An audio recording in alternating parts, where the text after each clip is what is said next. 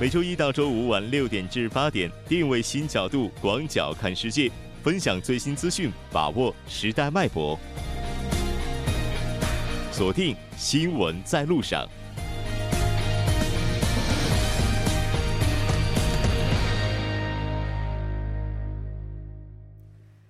了解最新热点焦点，锁定调频一零点三。稍后第二部节目当中将为您带来《半岛之外》首尔新生活以及听首尔。接下来是广告时间，广告过后马上回来。关注半岛之外事态走向，传播全球动态新闻声音。半岛之外。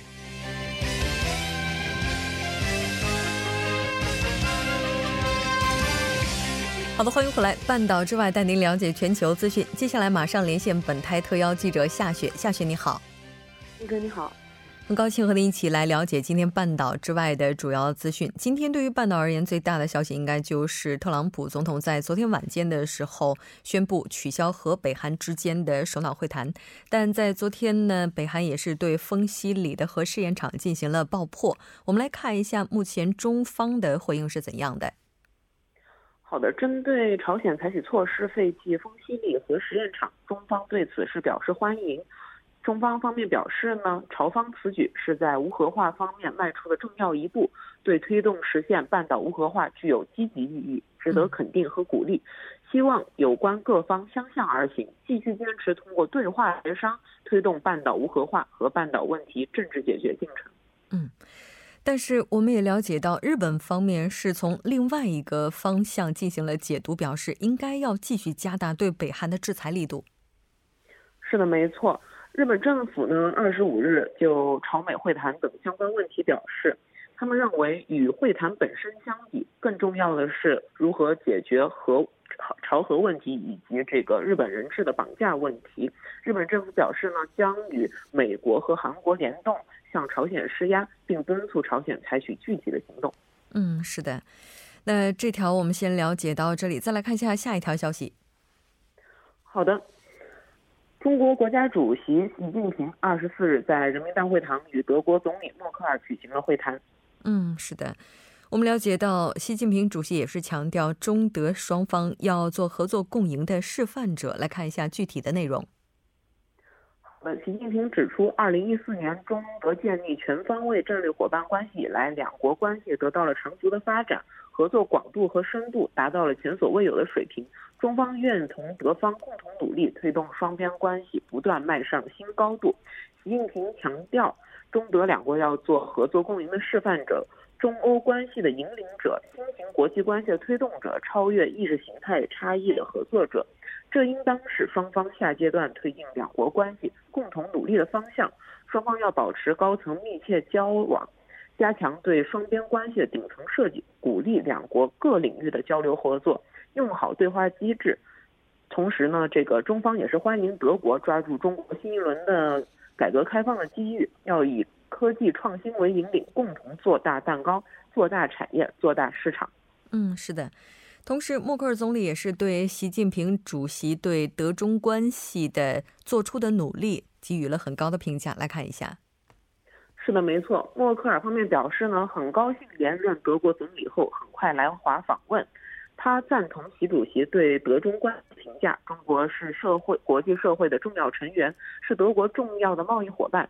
德中关系已经进入了新时代，德国愿抓住中国深化改革开放带来的新机遇，扩大德中贸易投资合作，扩大人文交流。在当前的世界形势发生很大的变化的这么一种背景下，德中两国呢要加强在国际事务中的沟通协调。密切在二十国集团等多边框架内，业已富富有成效的这个合作，而德国支持增进欧中合作关系。嗯，是的，没错。我们了解到此行的话，默克尔总理也是将要访问深圳。这条了解到这儿，再来看一下下一条消息。好的，据马来西亚媒体报道，自两天前经过五个多小时的问话。二十四日，马来西亚的前总理纳吉布再次来到这个反贪会入贡，前后逗留了超过六个小时才离开。嗯，是的，我们了解到，在现场的时候，纳吉布他的反应也是非常从容的。是的，没错，在这个当地时间二十四日早约九时四十分左右呢，纳吉布是乘坐白色的修旅车抵达了布城的反贪会总部，接受了次轮录供。他身着这个白色衬衫和黑色的大衣，依然保持笑容，并且呢向媒体挥手。在下午大概是四时三十分左右，纳吉呢才这个离开反贪会。他在走出来之后呢，先是向这个争先恐后发问的媒体比了安静的手势，要求大家安静下来，他才发言。对现场的媒体表示呢，他是从这个早上十时开始录口供，一直到这个傍晚的四时三十分，中间休息了四十五分钟。表示呢已经回答了反贪会的所有问题，而反贪会呢也向他透露录供已经结束。纳吉布表示呢，自己给予反贪会良好的配合，并形容反贪会官员态度专业。在两天前呢，这个反贪会曾经向这个纳吉布呢录口供，以用此来协助这个调查 SRC 国际公司案件。嗯，是的。那这也是纳吉布三天内第二次接受当局的问话了。在二十二号的时候，他也是刚刚接受了持续五个小时的问询，以帮助查一个马来西亚发展有限公司涉及的弊案。当然，我们了解到，现在检方似乎又有了新的进展，在他的家中被曝查出了一点二亿的现金。当然，这个情况是怎样的，我们还是需要不断的去关注的。这条了解到这儿，再来看一下下一条消息。好的，黎巴嫩总统米歇尔·奥恩二十四日宣布任命看守政府总理萨哈德·哈利为新一届的政府总理，并且呢授权他组建新政府。嗯，那我们来看一下他接下来将会进行的工作内容包括什么。好的，根据这个黎巴嫩的宪法规定呢，总统需与议会磋商后任命总理。二十四日呢，这个奥恩会见了包括议长在内的新一届议会的主要派别代表，而这个哈里里呢，获得了一百二十八名议员中一百一十一人的这个提名。所以，这个奥恩呢随后宣布对哈里里的任命。哈里里在这个获得任命后举行的记者会上表示呢，他将尽快组建一个民族团结政府，以应对当前的挑战，包括处理这个叙利亚的难民危机、落实改革承诺、反腐等问题。他强调呢，新政府仍然将坚持不卷入地区冲突的这么一种政策。嗯，是的。那我们也了解到，现年四十八岁的哈里里，他是第三次出任总理。那他在二零零九年至二零一一年的时候是首次出任，二零一六年在奥恩当选之后，他是第二次出任总理。那这今天我们今天的节目就是这些了，非常感谢夏雪带来的这期连线，下周再见。好的，下周见。稍后来关注一下这一时段的路况、交通以及天气信息。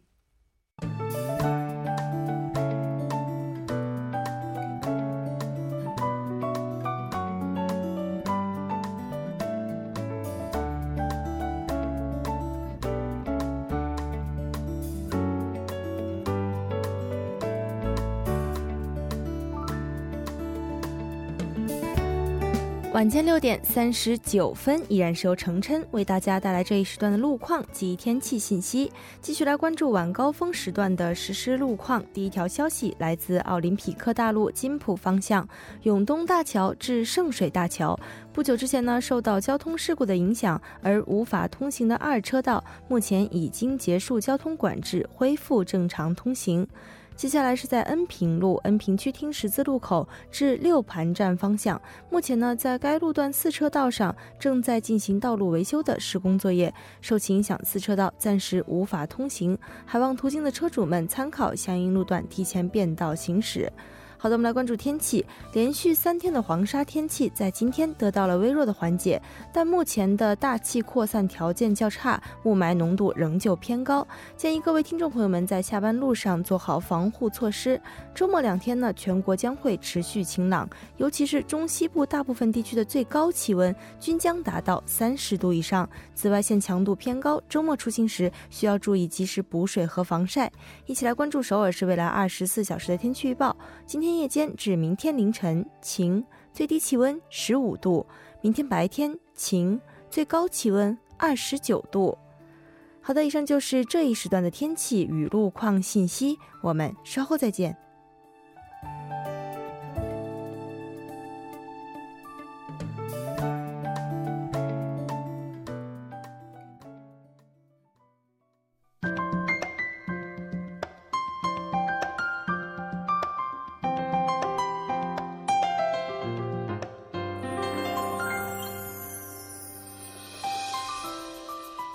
新生活为您介绍首尔市面向在韩外国人推出的优惠政策、开办的教育讲座、举行的庆典。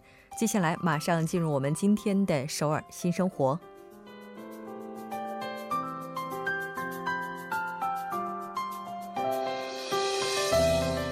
来看一下今天的第一条消息。那这条消息是韩亚金融中心设立的韩亚多文化中心，现在呢开始为妊娠期结婚移民女性准备了多文化妈妈课堂。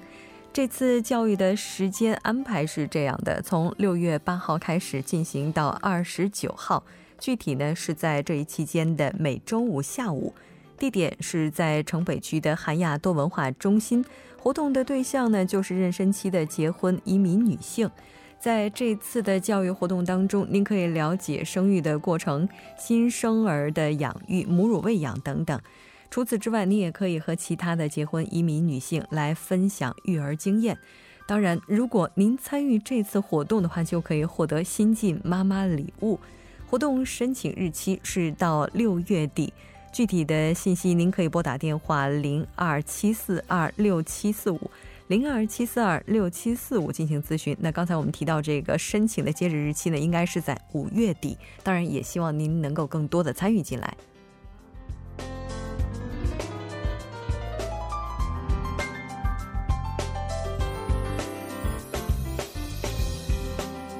再来看一下今天的下一条消息。那这条消息是冠岳区健康家庭多文化支援中心提供的就业教育准备活动。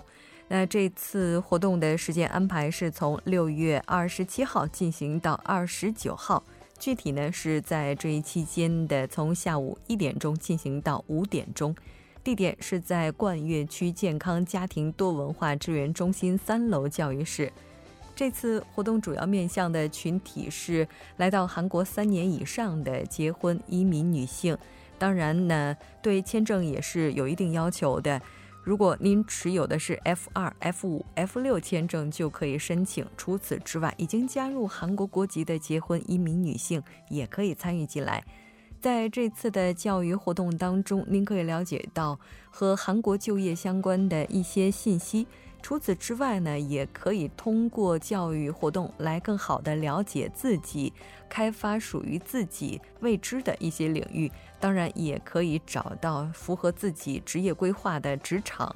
那在那除此之外哈，还有就是通过活动了解韩国的职场文化等等。详细的信息您可以拨打电话零二八八六九三八三零二八八六九三八三进行咨询。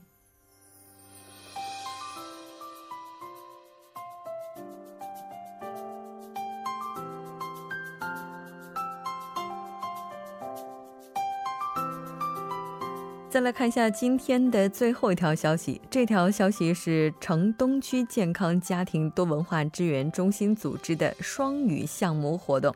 这次项目的活动安排时间是从六月二号开始进行到三十号，具体呢是在这一期间的每周六，从下午一点钟开始进行到三点钟。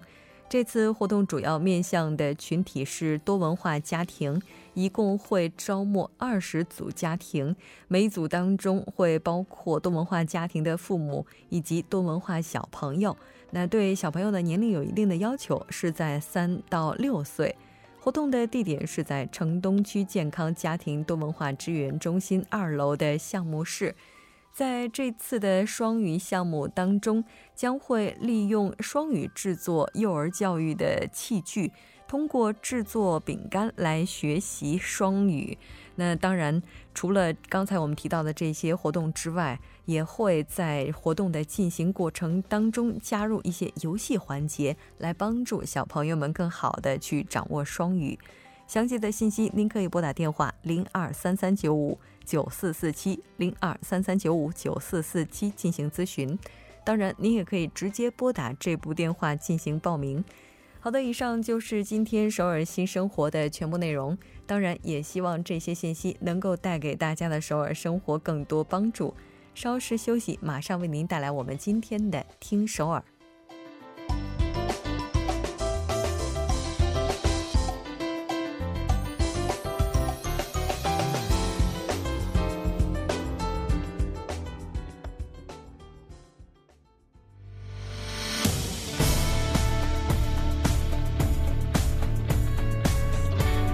您现在收听的是《新闻在路上》。好的，欢迎回来。现在时刻是六点四十六分，这里是正在为您直播的 TBS EFM 调频一零点三新闻在路上，马上为您带来听首尔。首先有请栏目嘉宾金勇，金勇你好。好，大家好，主持人好。很高兴和你一起来了解今天首尔市的消息。那今天首尔市的第一条消息提到的就是之前我们在他说当中也。介绍过的江南区的房价问题，对，是这样的哈。其实最近哈，在韩国的前段时间我们也说过，在韩国的这个全税的价格也在下降，嗯，然后呢，房价的价格也在下降。其实它受很多因素的影响啊，其中呢就是受到这个重建、超额利润、呃回收制的影响比较大哈。据了解呢，现在很多地区的公寓啊都在正在重建，就韩国说的재개발哈，因为这样的话，它这个消息一出来的瞬间，它这个房价只能是。升不能涨，基本上都是这样的一个趋势哈。但是呢，最近受这个影响，它这个跌幅还是比较大的哈。因为有有一个叫做利益回收制，所以呢，它的房价不能没有这没有涨，反倒是跌了哈。呃，因为什么呢？因为房地产幺幺四统计哈，从上周开始，在首尔重建公寓的价格呢，比上周下降了百分之零点零五，然后呢。也是自上个月末以来哈，连续五周呈现的一个下降的趋趋势。嗯，是的，但是它这个幅度降呢，是不是也太快了？因为我还记得当时郑教授也提到了，原价是十七亿的房子降到了十五亿。嗯，对，降了一亿多哈，将近两亿的价格。是。那它这个幅度是不是有点太大了？嗯，对，呃，其实这个预想的比预想的要多哈，呃，因为什么呢？在这个瑞草区的盘浦的这个现代公寓啊，重建负担比想象的要重哈，因为什么呢？所以那个江南地区的重建公寓的整体的重建负担加重，导致了这个价格的。比较多的一个跌幅哈，然后呢，据了解呢，本周啊，首尔公寓的价格变动率达到了百分之零点零二，然后呢，比上周的这个涨幅的趋势有所放缓，因为大部分呢其实是也是一个小小的涨幅的一个趋势哈，但是涨幅的幅度。降低了哈，嗯，然后呢，刚才说这个瑞草区的它的价格呢是也是自去年二月十号以来，呃，首次出现了房价下降的一个幅度。嗯，是的，这大家也不要看到房价跌的这么多，对，就想着冲动的去贷款买房，对，因为最近虽然说韩国基准利率是维持不变的，但是未来会有怎样的情况，我们现在还是很难说的。对，毕竟这个金额对一般的人来说还是非常的大的哈，因为刚才说哈说降了。一一个多亿哈，将近两个亿，但是，呃，降 完之后的这个价格，对十几亿的价格哈，买一个公寓的话，我觉得对大部分来说还是有压力的。所以呢，现在呃，慎重的考虑针对这个房价，不管是投资还是要自己生呃自己要住，都是要慎重一点。对，没错。而且之前我们也谈到了，说现在这个房价的降幅还没有把之前涨上去的那些泡沫完全降完。对。对，所以这个情况还是需要观望的。对，那我们再来看一下下一条消息吧。嗯，好，第二个消息呢是首尔市推行的一个叫做新活用广场。其实之前也提到过哈，呃，它这个新活用广场呢，在之前推出过一个活动，叫做不再用一次性产品的一个活动。据了解呢，这一次呢又推出了一个新的项目，叫做啊，新的项目就是市民们能够一起参与的一个项目。嗯。好像它这个就是我们之前提到过，说不再使用一次性用品是那个吗？对，是这样的。其实它这当时推行的这个。不再用一次性产品的这个活动呢，是在这个新活用广场当时举办的哈。这个广新活用广场其实可能很多人第一次听说哈，它是位于这个城东区的龙踏洞，它是一个以以这个再利用设计为主题的一个广场。它是一七年九月份正式运营之后啊，也是世界上首个把这个再设计需要的材料进行募集，然后呢，并把这些材料啊添加添加进我们现在人为的添加进一些。设计价值，然后提高它的一些创造空间，然后呢，把这些废弃的材料。呃，利用这些废弃的材料哈，再制造出一些新的一些产品，就是把一些就是就是什么变废为宝的一个过程，在这个广场里啊。而且刚才说哈，在上个月举办过一个不再用这个一次性产品的一个活动。据了解，当时是这个一次性，其实我们用的最多的在身边当中就是呃一次性的纸杯。其实我有时候在用的时候也是非常的有内疚啊、愧疚感。其实用完一次之后就扔掉，因为可能不可能带走啊，什么不方便什么的。呃，通过这个活动，当时就节约了。三千三百多个这样的一次性纸杯，对，嗯，而且呢，还有就是，嗯，不要再用这个塑料袋购物，嗯，你要尽量用这个自己的一些呃购物袋等等。是，但我自己这周的实际体验还是这样的：如果去门店喝咖啡，他们给的还是一次性的杯子。嗯，如果我们要是想要自己去践行环保的话，还要主动提出请。